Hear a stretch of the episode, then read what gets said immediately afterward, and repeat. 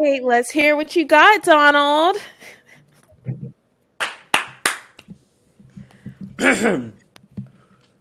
War, huh, yeah. What is it good for?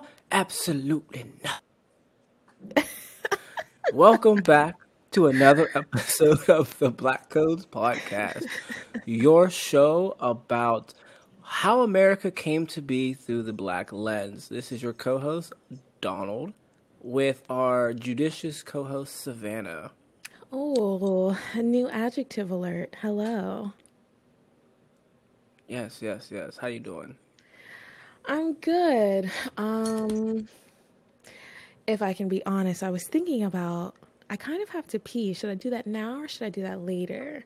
I'm choosing to do it later because I'm like a, I think I've talked about this. I'm like an old lady. As soon as I break the seal, it's done for. Like it's just pee city. So we're gonna hold it. We'll see how long I can make it through this episode. Goodness, goodness. How'd you think? How'd you like my song? Um, I've definitely heard uh, a worse version. Yes, yes. that's not yes. the worst version that I've ever heard. So that's like a, Way, a that's a way to shout save out. my ego there. Way to, shout out to Edwin Starr, one of those anti-Vietnam songs. I did not know was an anti-Vietnam song until I just went to watch the YouTube to understand the right pacing of singing it. Because I kept forgetting the yeah when I was rehearsing it. Mm-hmm. Yeah, it's a song that's like synonymous with Rush Hour now. But yeah, it was definitely one of those political songs that a lot of people made that were against the war. Uh, when did Vietnam happen in the 60s, 70s? Yeah, that sounds about right. It's like 67, I think. Something Um, like 67. and a lot of people thought that that war was absolute bullshit and they made songs about it. Yeah, I had no idea that song had anything to do with Vietnam. Literally until about was it three minutes ago? I only knew it because of Rush Hour. Yeah. I agree with the song. I just only thought of it because of Rush Hour. Exactly. I mean, it literally is like iconic. That scene of them together singing it, it's like just that's what you think about when you think of that song. But the roots run deeper, like most things. Yeah. Right before we recorded, we were having a little conversation about war in itself. And American movies, and probably not even just American movies, even other countries' movies, romanticize war so much. And Yeah. I'm watching a show on Netflix, The Age of the Samurai. And I love these old, like, um, imperial stories. Like, as much as, like, I hate the actual effects of colonization, this really bare, deep, deep boned ambition, right? Some little part of me wishes I lived in the old times, and this is a bad confession, but it is what it is.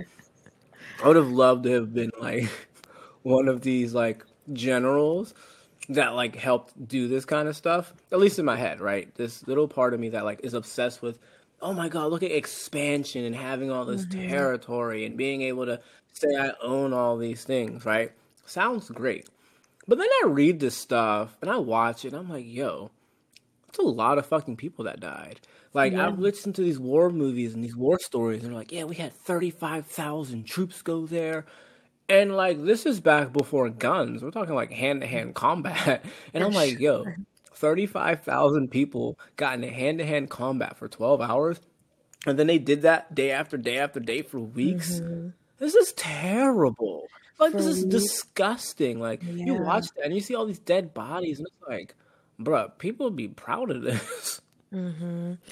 Yeah, for weeks, for months, for years on end, people are drafted in wars almost, I won't say since the dawn of time, but definitely like people are fighting for all different types of things. And especially once humans begin to settle into uh, communities, people start to think outward and think about expanding. And prior to that, obviously, like you might have to fight over some land if it's prime land and it's just not big enough to share. But yeah, I was saying to you that combat, like war, is probably the single most um like the highest more unnatural mortality rate for humans throughout human existence.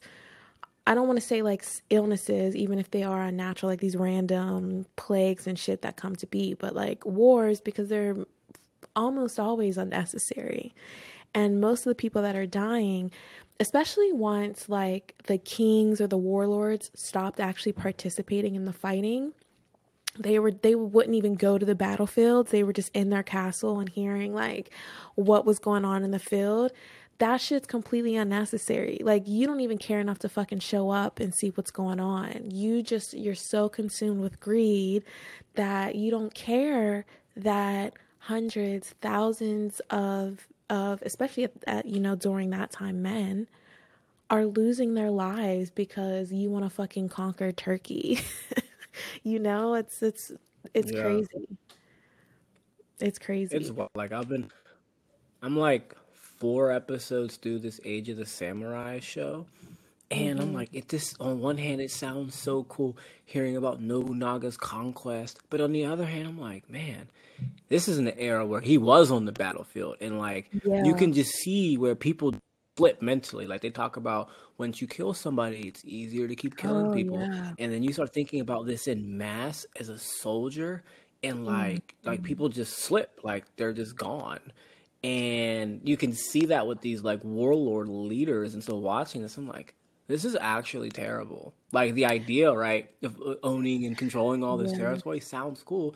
And then you realize like this farmer is never going to go back home. Like he got his head chopped off. It's crazy. Like, mm-hmm. and it's it's unnatural. Um, and like I said, it's unnecessary. And I'm not. I am not faux progress. I love progress, but I don't think that it needs to be on the backs of people that aren't really going to see that progress at all. You know? But we definitely yeah. They had this other show. Uh, what show? It was called. It was about Mehmed II, and it was about the fall of Constantinople to create Istanbul. Mm. And you know mm-hmm. he gets praised with all this. You know the Ottoman Empire gets praised with doing all mm-hmm. this work to be able to unite these religions and make people come together, but like at the cost of a hundred thousand people. Is that really necessary? No, it wasn't. Um, and we're still fighting in stupid ass wars that we don't need to be. Like it just it continues, it continues. Um, but outside of that, you, my friend, you're drinking on something over there. So, I think it's a hot toddy, but I'm not totally sure it counts. Well, I made mint tea and I put Crown in it. Oh, yeah. So, so some people will argue what a hot toddy is. Some people um, think that it's honestly just warmed hot whiskey and a lemon. Some people do hot water and whiskey and a lemon and honey. Some people add a tea bag um, with all of those ingredients. So it, it definitely just depends. But you're drinking a hot toddy. So that's what's up. Shout okay. out! Shout out! I wasn't sure if it was supposed to be a specific type of alcohol. No, I mean it's whiskey. Crown is whiskey. It's apple whiskey, which is the yes, thing. Um, but we're getting that Crown's whiskey. Yeah, it is. Um, what you I, drinking on? I'm drinking a whiskey as well. I think it's the same bottle that I was drinking the last time we recorded, which means I'm not going to say the company because I don't want to shout them out. Um, but I'm drinking that and a vanilla Coke. Quietly drinking racist whiskey. I don't want to talk about it. Um, so a little bit of an update before we get into our episode this week. One of my friends, her name is Nika. She is an avid listener to our podcast. She listens to every single episode, and she texted me this morning and said, "Tell Donald to stop coming for vegans. So she has some smoke with you because you talk about too often for her. She does not like the energy. She's not fucking with it. And so she wanted to let you know that, like, back off, relax, relax. Man, yo, when we think about war and people trying to defend their territory, imagine if vegans like had guns in the 17th century. Like they would be a cause of so many casualties for their cause. It would be unbelievable. That's a whole nother argument. What do you mean you're out there farming? Die, die! You can't farm. yeah, that's a whole nother that's a whole nother argument. Um Yo, I at the rise of civilization, when people started like herding animals, Mhm. if vegans were a thing back then, it, we would never be here today because they would have stopped all that shit. Yeah, and some and some people like there are some long-standing religious people that don't necessarily eat meat. Uh, like Hindus don't really eat a lot of meat. I think especially depending on how like um what's the word? I don't want to say orthodox. It's another word. Strict, maybe. Some of them don't eat meat at all. They live a completely vegetarian Mm. lifestyle. Um, and they, you know, they look at animals as being like uh, cattle specifically as being like kind of sacred um, animals. I don't. I don't know. I think a lot of, especially like American veganism, we're going to get out of here and actually get into the topic, but I think American veganism, a lot of it doesn't, it stems out of you and I should just have a conversation about this another time and like really get into it because it's it is a whole thing and I like want us to get into our episode. My final thought for you, Nika. There's people who just don't eat meat, and then there are Mhm. vegans. they are not the same. Th- that I can agree with. She is not really she's not a vegan like that though. She's a person that doesn't eat meat. Um Okay. but sh- everyone gets come together and she doesn't like the smoke so maybe you need to be clear from now on i'm not coming at it's like you know when when people attack white people and it's like but not the cool whites like if you know what's up like you know what's up not y'all but them other ones over there y'all are sure. That's how I feel about vegans. Anyways, oh my god shout out to you. um Keep saving the planet by not eating cows. They do mess up the environment. Okay, we're getting out of here. Um, so yeah, so this week, um, so just currently what's going on in America, there is the trial of Derek Chauvin, I think is how you pronounce his last name. It's currently happening. Um, we're getting testimony after testimony of witnesses, his superiors that are all saying like homeboy was out of line.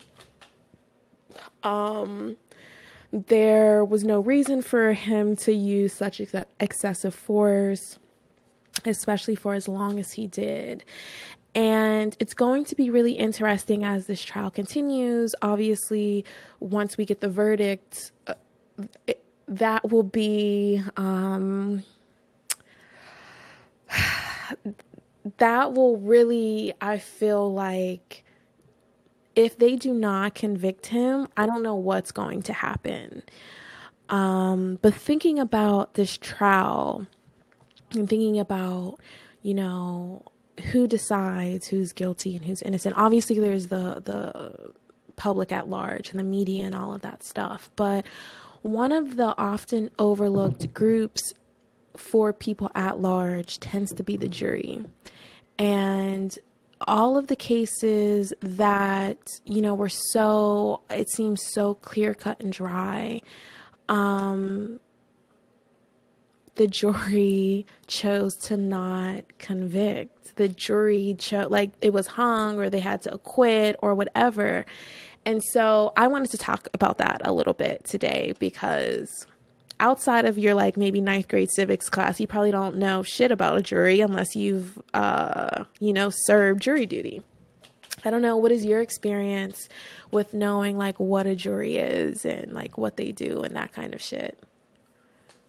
Um, I feel like I'm probably don't know drastically more than the average person. So when it comes to juries, um, I understand that you know people get selected for jury duty, and it's Mhm. supposed to be made up of a group of your peers. So they're all locals who come to do Mhm. juries, and you know there's a modern context where a, a good chunk of it's random, and so they try to make it random so that it's not supposed to be selected, but you know, certain counties and cities and states don't like the randomness of that. They like to put the odds in their favor. And Yeah. so when there's a trial, the judge leads the trial. And so the jury hears what the lawyers have to say. And then they meet amongst themselves in secret and talk about what should actually happen. Mm-hmm. Yeah, so the role of the jury is essentially to provide unbiased and impartial views in the court of law. Um, they're there to help support fairness in the trial and the the right to a jury it's actually in the Constitution. The Sixth Amendment, the first part says In all criminal prosecutions, the accused shall enjoy the right to a speedy and public trial by an impartial jury of the state and district wherein the crime shall have been committed.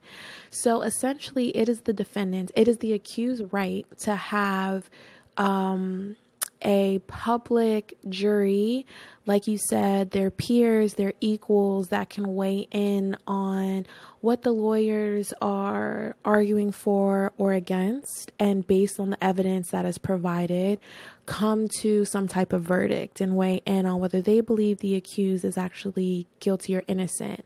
And it's important to remember that all accused, anyone that is brought to trial, is supposed to be looked at as innocent until proven guilty. You know, it is it is the lawyer's work, it's the defense, it's the prosecutor's work to um, show how guilty is it's supposed to display the evidence and show that the accused is actually guilty. So the jury plays a huge role in um, in that in that process and keeping communities safe. And it's you know you hear about jury duty being like one of our civic duties as a citizen. It's just something that we're supposed to do um, before we get into the backstory, I just wanted to explain. So, the current jury qualifications, and I got this from the uscourts.gov. You have to be a U.S. citizen, uh, at least 18 years old, reside primarily in the judicial district for one year, um, adequately adequately proficient in English, no disqualifying mental or physical conditions, not currently subject to felony charges, punishable by imprisonment for more than one year, and never been convicted of a felony. Obviously, we know in some states that's not necessarily true. They they well, actually, I'm thinking of voting. Never mind. Roll back, roll back, roll back. In some states, felons are allowed to vote, but you can't sit uh, for the jury. Um, and that wasn't always the case. Well, the U.S. citizen thing will uh, kind of be what stops Black people from being, you know, from being called to be a juror um, during the rise of America until 1868 when the 14th Amendment states that all persons born or naturalized in the U.S. are, in fact, legal U.S. citizens um, of the of the country and the state that they reside in. So, becoming a citizen, one would think, oh, okay, that means Black people are now able to be called for jury, right? Just like one plus one equals two. Doesn't that make sense? yeah. Newsflash, buddy. That's not how this happens. That's how, that's not how this that's not how this happens at all. Um, I found this really interesting jury qualification form that talks that talked about like what they were looking for, what kind of inha- in, impedes people from being selected as um, being called for jury, and the last sentence was information concerning race is required solely to enforce non discrimination in jury selection and has no bearing on an individual's qualification for jury service. So there's a theme that is reoccurring, and it's this idea that only white people can actually be colorblind in a trial. Only white people can sit on the jury and hear a you know hear both sides and be able to come to the conclusion irregardless of race only the only white people can do that which is fucking hilarious. It's a fucking so, joke. 1969 yes. country that just went through the civil war slavery. 1869 yes and just a few, you know, just several months ago, dozens of months mm-hmm. ago, war ended about slavery. But the people who had the slaves for 200 years are the ones who are colorblind. Am I understanding this correctly? That the people who had the slaves and hung the people, called them niggers and killed their kids and kidnapped them from a thousands of, uh, uh, you know, hundreds of hours away hmm are the ones that are colorblind. I'm like, am I, understanding this correctly? Yes, yes, that's The exactly audacity. that's exactly the case. um, the Civil Rights Act of 1875 bans racial discrimination in jury selection, places of amusement, and public accommodations. And so, uh, because obviously, people niggers on roller coasters. well, they're just allowed, they're supposed to be allowed on the roller coasters now.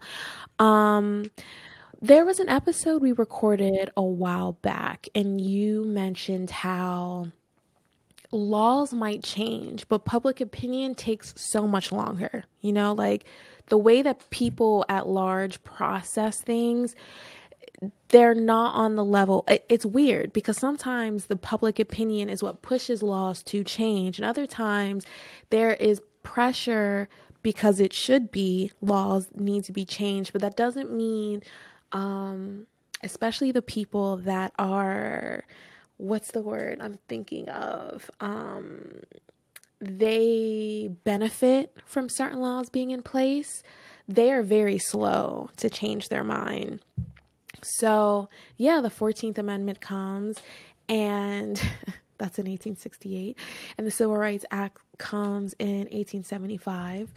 Um, just because they had to double down, it's like, okay, well, we said this thing. We're not, we're not entirely sure y'all heard us. I'm not fucking around, buddy. We're not entirely sure y'all got it. We're hearing some rumblings. There's still some issues. So let's just clarify what we meant. Um, the blacks are allowed to be called for jury. They're allowed on the rail cars. They're allowed at these beaches. That's literally what was supposed to happen. Sorry if we didn't make that clear right, enough for y'all. This is take two here. This is take two. We're gonna get it right this time. Um, oh my God, yeah. Uh, and so I found a, a very interesting case. Strauder Strauder versus West Virginia in 1880. Um, it was a black man, a former slave, was convicted by an all-white jury um, of murder. And I don't really want to go into his case because it is kind of crazy. I will say he got caught in Pittsburgh, Pennsylvania. Shout out to the city, uh, but not really. Um, so he said that he was not, obviously, he was not able to have a fair trial because he had an all white jury. And the state level, so West Virginia, threw out the motion. And it ends up going to the Supreme Court, and they agree that um so they agree and they essentially state like it's not guaranteed that you just because you're black you will have a all black jury or even a mixed race jury but um, prosecutors cannot actively and unlawfully exclude potential jurors simply based on race. And in that case, they found that jurors had been excluded completely on the base of race. So he is given a new trial. Um, yes. Okay. Uh, sorry. I don't know why I was reading like that on in the mic. um, and it's interesting because, you know, something in the Constitution mentioned like you're supposed to like you're supposed to have your your court in the county where your uh, where the crime was committed, and we hear a lot about trials being moved because they think the jury will be too connected to the case. And just foreshadowing like that is it's interesting when and where they decide to use that excuse. Just like keep that in mind. And if you ever decide, if you're ever interested in looking up old court trials, not even ones that are that old, even within the last 10 years, and like, oh, we decided to move this because um, we think that the defendant won't have a fair trial. Do you think the defendant won't have a fair trial, or do you think that they're probably going to be convicted or they're going to be let go because the people that are supposed to be called to jury that live in the community really understand what's going on? And it will be a lot different if you completely move the case. You can talk to the jury, talk them out of all types of things. Um, yeah, it's just something that I've I've I found interesting when I was like reading through um, this information, and Plessy versus Ferguson happens, which essentially pulls back all of this, like separate but equal. And we know that the South was really doing what the fuck they wanted to do for a long time. Um, and Plessy versus Ferguson allowed them to do it without having to make so many excuses for what they were doing, if that makes sense.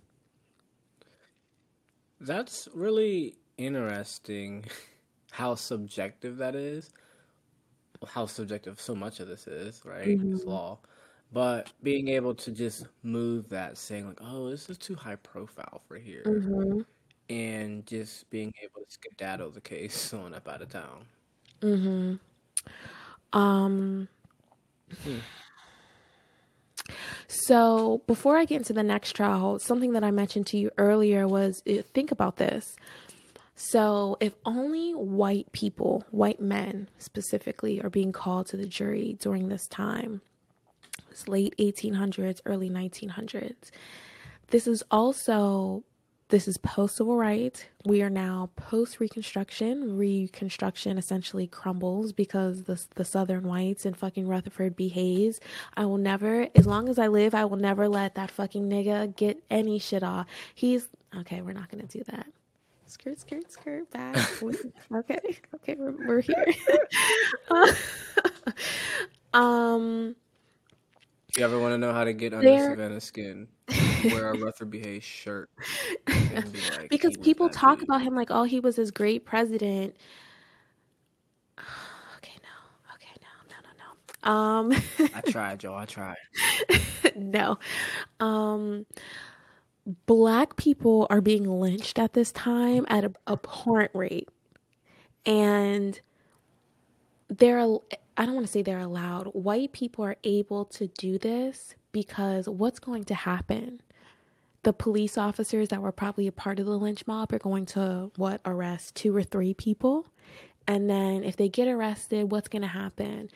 Um, they still like like charges have to be brought against them. Okay, charges are brought against them, and they're like faced. You know, they have a trial, and then they have a jury um, of people that were also probably in the lynch mob with them. You think they're going to be convicted? Like, come on, it just doesn't happen. And so we see hun- literally hundreds, maybe thousands of of I've I forgot to get that number because it was a crazy number of the amount of people that were lynched during like post reconstruction to like 1930 or something. It was a crazy number. It was like one a week for 60 years or something like that.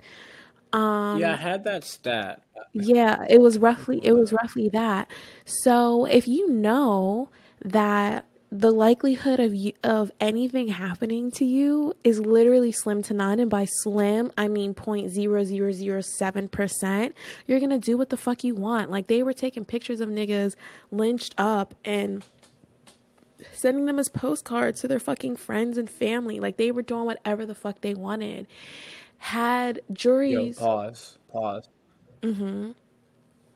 In 2021 terms that's basically using lynch faces as gifts to send people in text conversations. Like in a group yeah. chat, and somebody does something wild, that'd be like using somebody's face on like a lynch thing and then sending it to be like your emoji. Yeah. It was to, really just to modernize what that really was like.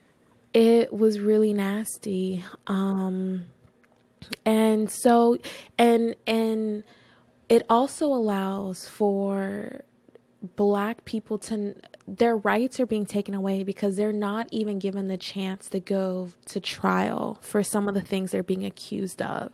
There's something something gets out. There's a thought that some uh, some white woman says oh this dude raped me without even questioning asking any like trying to find any further information. It's just a mob is ready to attack and they're ready to kill.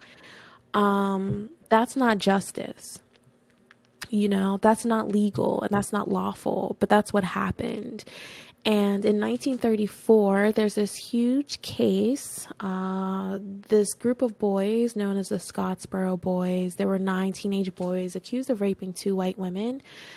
Um, one of them says that he believes that his his trial was unfair. One because they were not given proper counsel and two there were no black people in the jury. And the supreme court found that in jackson county where the crime was committed um, in Morgan County, where the trial ended up being moved, the former, so Jackson County, had not had a black person on their jury for over a decade. And Morgan County had never had a black juror in the history of all of their trials, all of their cases, never had a black serve, even though there were a high percentage of eligible black men that were able to be called on the jury roll. They just weren't. They wow. were actively left out. Wow. Um, yeah. and that's just what that was. Um, and you know, we see a lot of cases, a lot of a lot of cases like that. Um, and just to bring it uh, a bit more recent in 1965, Swain versus Alabama. So prosecutors have the ability to pick and choose the jury. Well, prosecutors and the defendant, the defending lawyers. You know, I don't know if you ever watched the OJ versus the People, the FX documentary. That like, there's a whole thing about them going through all the potential jurors and them saying yes, no, yes, no, yes, no, yes, no, yes, no. And they do it for specific reasons. They they pick people that they believe will help them win their case. Um, mm-hmm in Swain versus Alabama, which happened in 1965, the prosecutor. So there are two ways that the that lawyers can get rid of jurors. One is strikes for cause, which essentially just means um, the juror demonstrates unfit service. They don't meet the minimum legal cri- criteria. They could be biased, um, and they have to explain that to a judge. They have to explain their strikes for cause to a judge. They are also given preemptory strikes, which are just strikes like, oh, I don't like this juror, which they do not have to explain. The Swain versus Alabama case, six jurors are moved from these peremptory strikes. The only the only black people that were that made it through the whole process ended up being removed by the prosecutors and with these peremptory strikes that they did not have to explain to the judge. So um yes yes exactly exactly and and something very similar happens wow. in um, Batson v. Kentucky in 1986. There are four black jurors that are removed from jury selection. Um, the defense actually wanted to discharge the entire jury and start over because they believe that prosecution purposely removed all the black jurors. The trial judge ends up denying their motion, and Batson is ultimately um, convicted or sentenced to death. They take it to the state level. The state upheld upholds um, the decision based off of the Swain versus Alabama case, and then they take it to the Supreme Court, which which uh, ends up overruling, and they agree that yes, these jurors were removed actively because of their color, not because of other things. Um, and they all go back to the 14th Amendment. Like a lot of these cases, a lot of civil suit cases go to the 14th Amendment. And are these rights, were, was their right infringed upon as a U.S. citizen? And you can say a whole bunch of bullshit and make it sound fancy um, in explaining why or why not their rights maybe were or were not infringed upon. But. Yes. Wow. So that last part though, so the Supreme Court ended up overruling that. So mm-hmm. they redo the yeah. jury in that um, Batson case? What? So you, you know what visual came to my head after that?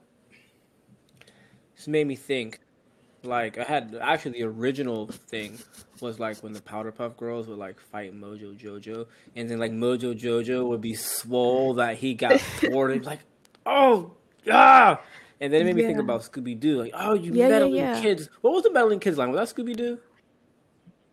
And so this made me think Mm-hmm. of that. Like that's how like those white jurors, well, I'm sorry, the white Yeah. prosecutors were like, "Oh, Yeah. you meddling kids," and I almost had it. Exactly. I almost owned this nigga.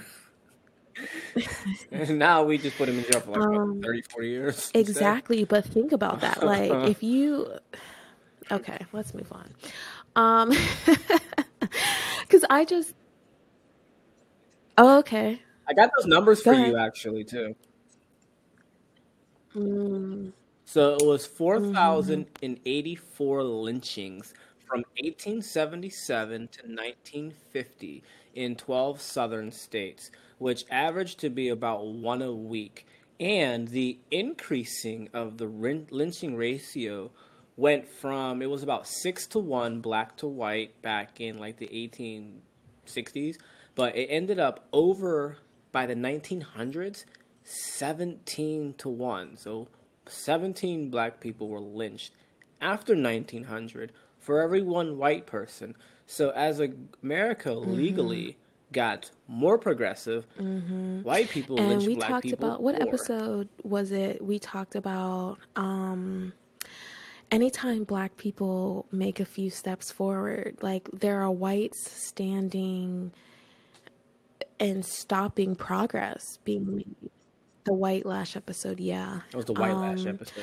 so to wrap up, uh, you know, we we look at juries. We don't really think much about juries, I don't think, but they're really important and they're really vital, not just for like the person's like civic duty, but it essentially it helps to ensure that the defendant has a, a fair trial. Like they're supposed to be judged by their peers, by people that view them as equals. So, on the onset, if people are viewing someone as less than, as guilty because of their racial background, how could they ever get a fair trial?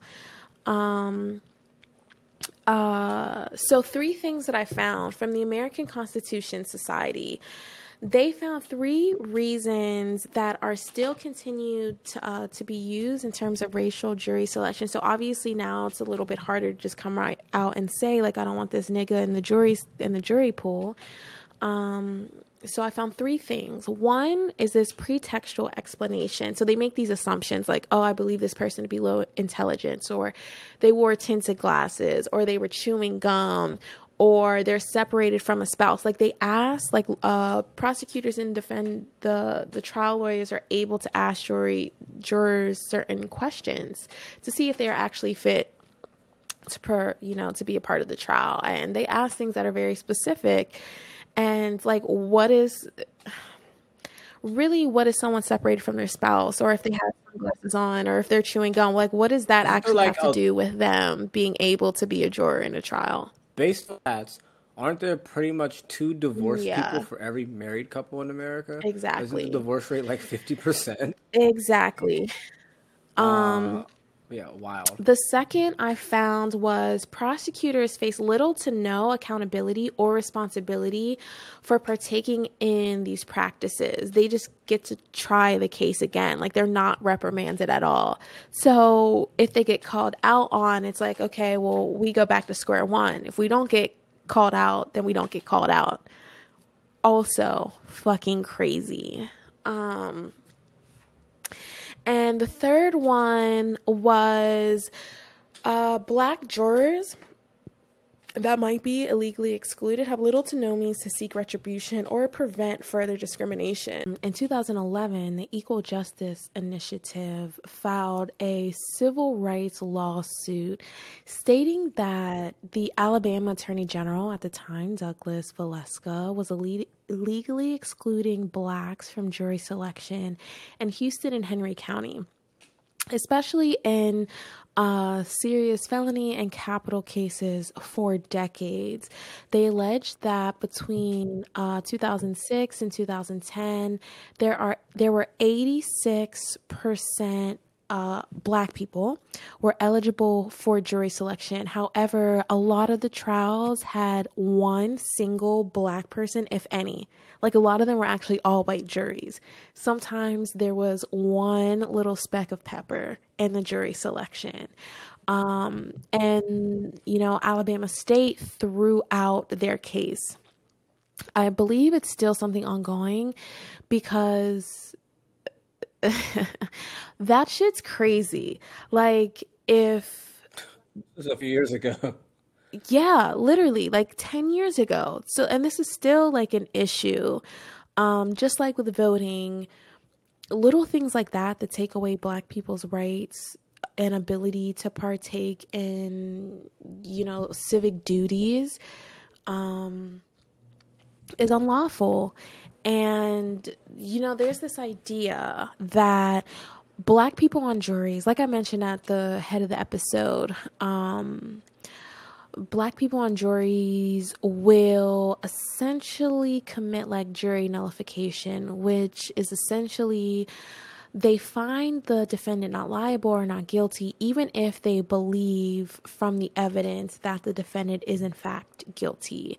So there's this argument that black jurors um, are hanging juries or they're acquitting because of racial get back, because of distrust of police in the court system, and not wanting to lock up a black person. Like it's their moral, their racial moral responsibility to just uh, vehemently object and and and not go with convicting a black person when that's not really the case at all. It can it be the case for some people? I'm absolutely sure. But we also do actually know that police will coerce and beat and do all types of shit to get to get a confession out of you. Um and and prosecutors don't have to do a real hard time defending or trying to present the material if there's an all white jury and there's a black defendant, especially if the crime they committed is against a white person. That's open, open, shut case. They're deliberating for two hours, and that is really only a what's that word when you do something just for show? Um, just going through the motions. There's a different word for it. There's a different. There's a better word, but that's the word I'm thinking of. Um, which again is crazy. It's like so the thought isn't being given that maybe the police are actually not doing their jobs properly or that prosecutors aren't defending properly. The the blame is solely on the jury and it's expecting the jury to only convict like that's that's what the issue is. It's like people aren't being convicted and they're not being sent to jail because black people distrust police and want to get some racial, I don't know, power back by not convicting a black defendant. When like I said, that might be the case, but for the most part, like most people, black pe- people want to live in safe communities. You know? Like And, you know, Go ahead there's this aspect that we both know that even black people's interests, which sometimes maybe I don't know, I'm not full to get back sometimes. I don't know. Like emotionally. Like, right. It's one of like what Chris Rock said. Like, I'm not saying it's all right, but I understand. Yeah. But that said, niggas be so kumbaya to prove their moral uprightness to white people mm-hmm. in general. Mm-hmm. That they be in these courts trying to be as righteous as possible to do what they have yeah. to do to prove that they're righteous. It just might be that I don't know. Maybe these all white jurors really be like, "Look at that nigga, he's so guilty." and they just have gaze that they have to each other yeah. that like they all communicated non-verbally. yeah, but that's the thing that's so frustrating. It's like this idea that only white people can be colorblind in juries. They're the only ones where race won't get in the way. It's like, are y'all? Are you kidding me? You have an all white jury and they see a black defendant. Race is at least on a subconscious level in the fucking way. I watched this interview um you know, during the George Zimmerman trial, there were six jurors, all of them women. There was one that was a minority, and she identified as a black Hispanic woman. She said that when they were deliberating, race never came up in their deliberations.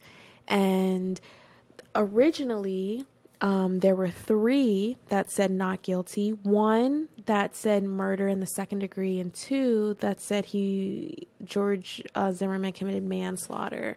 And over the duration of 16 hours, um, they end up finding him not guilty because, and she said, because the way that the law was explained to her the whole stand your ground business shit, but race never came up. And it's one of those things where it's like that whole I don't see color, colorblind shit.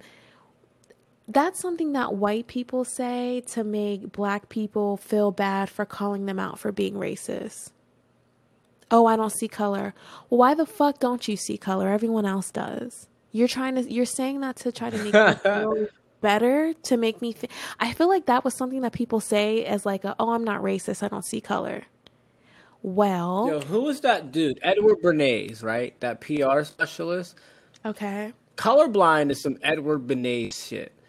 To like get the whole population to start thinking, oh yeah, let's just act like all this American history didn't happen, and like you just don't see race. Like that's some Edward Bernays, like deep state shit to get mm-hmm. like society to attempt to like not be able to see race mm-hmm. when America's nation is about racial bias, uh, yeah. to say the least, and yeah. you can't really you can't really do a whole lot that involves white people, black people, and even you know since immigrants in the '60s, Asian people, and you know various uh, uh or even the '30s, other types of people.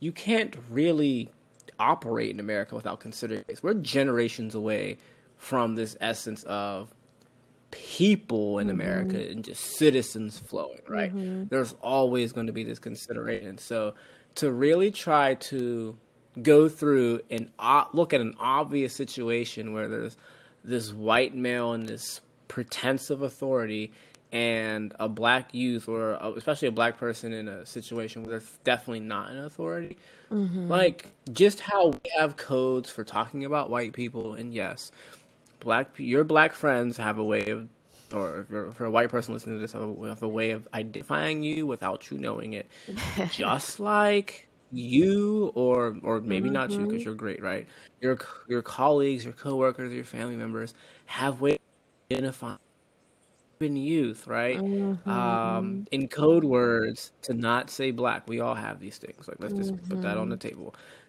I'm, sh- listen, if you're in an all white room and a black, two black people are in the room, they have an eye look that they're on the same page. Mm-hmm. And don't pretend that you and, if you're listening to this, that you and somebody else don't have just this little connection when it's you and another person in the room and a black person walks in, even if it's a little thing to like I don't know, a reminder to not be racist or something like that. Like, yeah. there's an identifier that you know that there's a black person in the room, and you if you're like, you know, one of these morally uprighteous people, you're to not be racist. Mm-hmm. You're going to go out of your way now not to be racist in a way that you yeah. might not have been if they weren't in the room. There's a lot. Yeah. Yeah, like we, I don't know. We just have these senses as people, right? It's unspoken. Mm-hmm. I we know it's there. I watched uh I think it was like this dude on TikTok who's white passing and he was talking about how like so many parties he would go to, just like so many things where where there would be like one or two black people and as soon as they left I should say there would be one or two like visibly black people, and as soon as they left, white people would just nigger this, nigger that, doing whatever. And he was saying once he called someone out, and he was like, "What? They left." Like it's cool. I can like do what I want. Not realizing that this dude was like half black. He's just white passing. Um, that shit happened to me. You know, when remember like uh, one of our earlier episodes, I talked about when I was walking down the hall and my friend was on the phone talking to his mom and he he called someone a nigger. And then as he said it, he turned around and he saw me and was like, "Oh, Savannah, pardon my French." And I'm thinking, what? Like why why would you say that period? It doesn't matter that I happen to be walking down this hallway. Why are you so comfortable saying that shit? Like at all. So what happens, I know y'all think y'all be getting shit off. You don't. Um, we're hip to it. We know what y'all do. Um, so yeah, that was kind of it. I found some really, really interesting court cases. We'll we'll definitely drop some more information on our IG. If you're not following, definitely check us out. We're gonna be a bit more active. Um, the jury the jury situation in in trials. They definitely play i mean obviously in bigger court cases we don't necessarily see the jury and it's for their safety um, which i understand. But when you look at the especially in these high profile um, cases that revolve around race particularly with the police if black people and people of color aren't allowed to be called into the jury pool, um, what the fuck do you think is going to happen? I mean, and that's just For like real. what it is because they're ultimately the ones that decide. They deliberate and they decide. And if they're coming in with a preconceived notion that the police are always right and if this person wasn't arrested if like if this person was innocent they wouldn't have been arrested in the first place not even giving any thought or care about the fact that the police abuse their power um, prosecutors can and have like held evidence from the defendant's lawyers. A lot of times, um, especially with uh, people of color, they might not have the means to pay for their own uh, lawyer, and so they're just given, you know, like the free court appointed lawyer who has twenty other cases and not not even an hour to spend talking to this person to figure out what was actually going on. Like at the end of the day, they're just trying to get them a lesser sentence, not really trying to get them off at all. So yeah, there's a lot that goes into it. We might be expanding this and just talking about the judicial system a little bit more over the next coming weeks. Um, but yeah, I think that's I think that's the end of my bit on juries. I don't know. You want to talk about something else before we get out yeah, of here? Yeah. So just have a little like yeah, just some you know parting thoughts. When we think about this transition line, right? Like America being visibly racist, right, mm-hmm. for hundreds, for generations, hundreds of years, right? Right. And then I don't know, some point in the '70s, deciding like, oh yeah, we're gonna like be like not racist and like colorblind and everything. And it's crazy when that transition happens.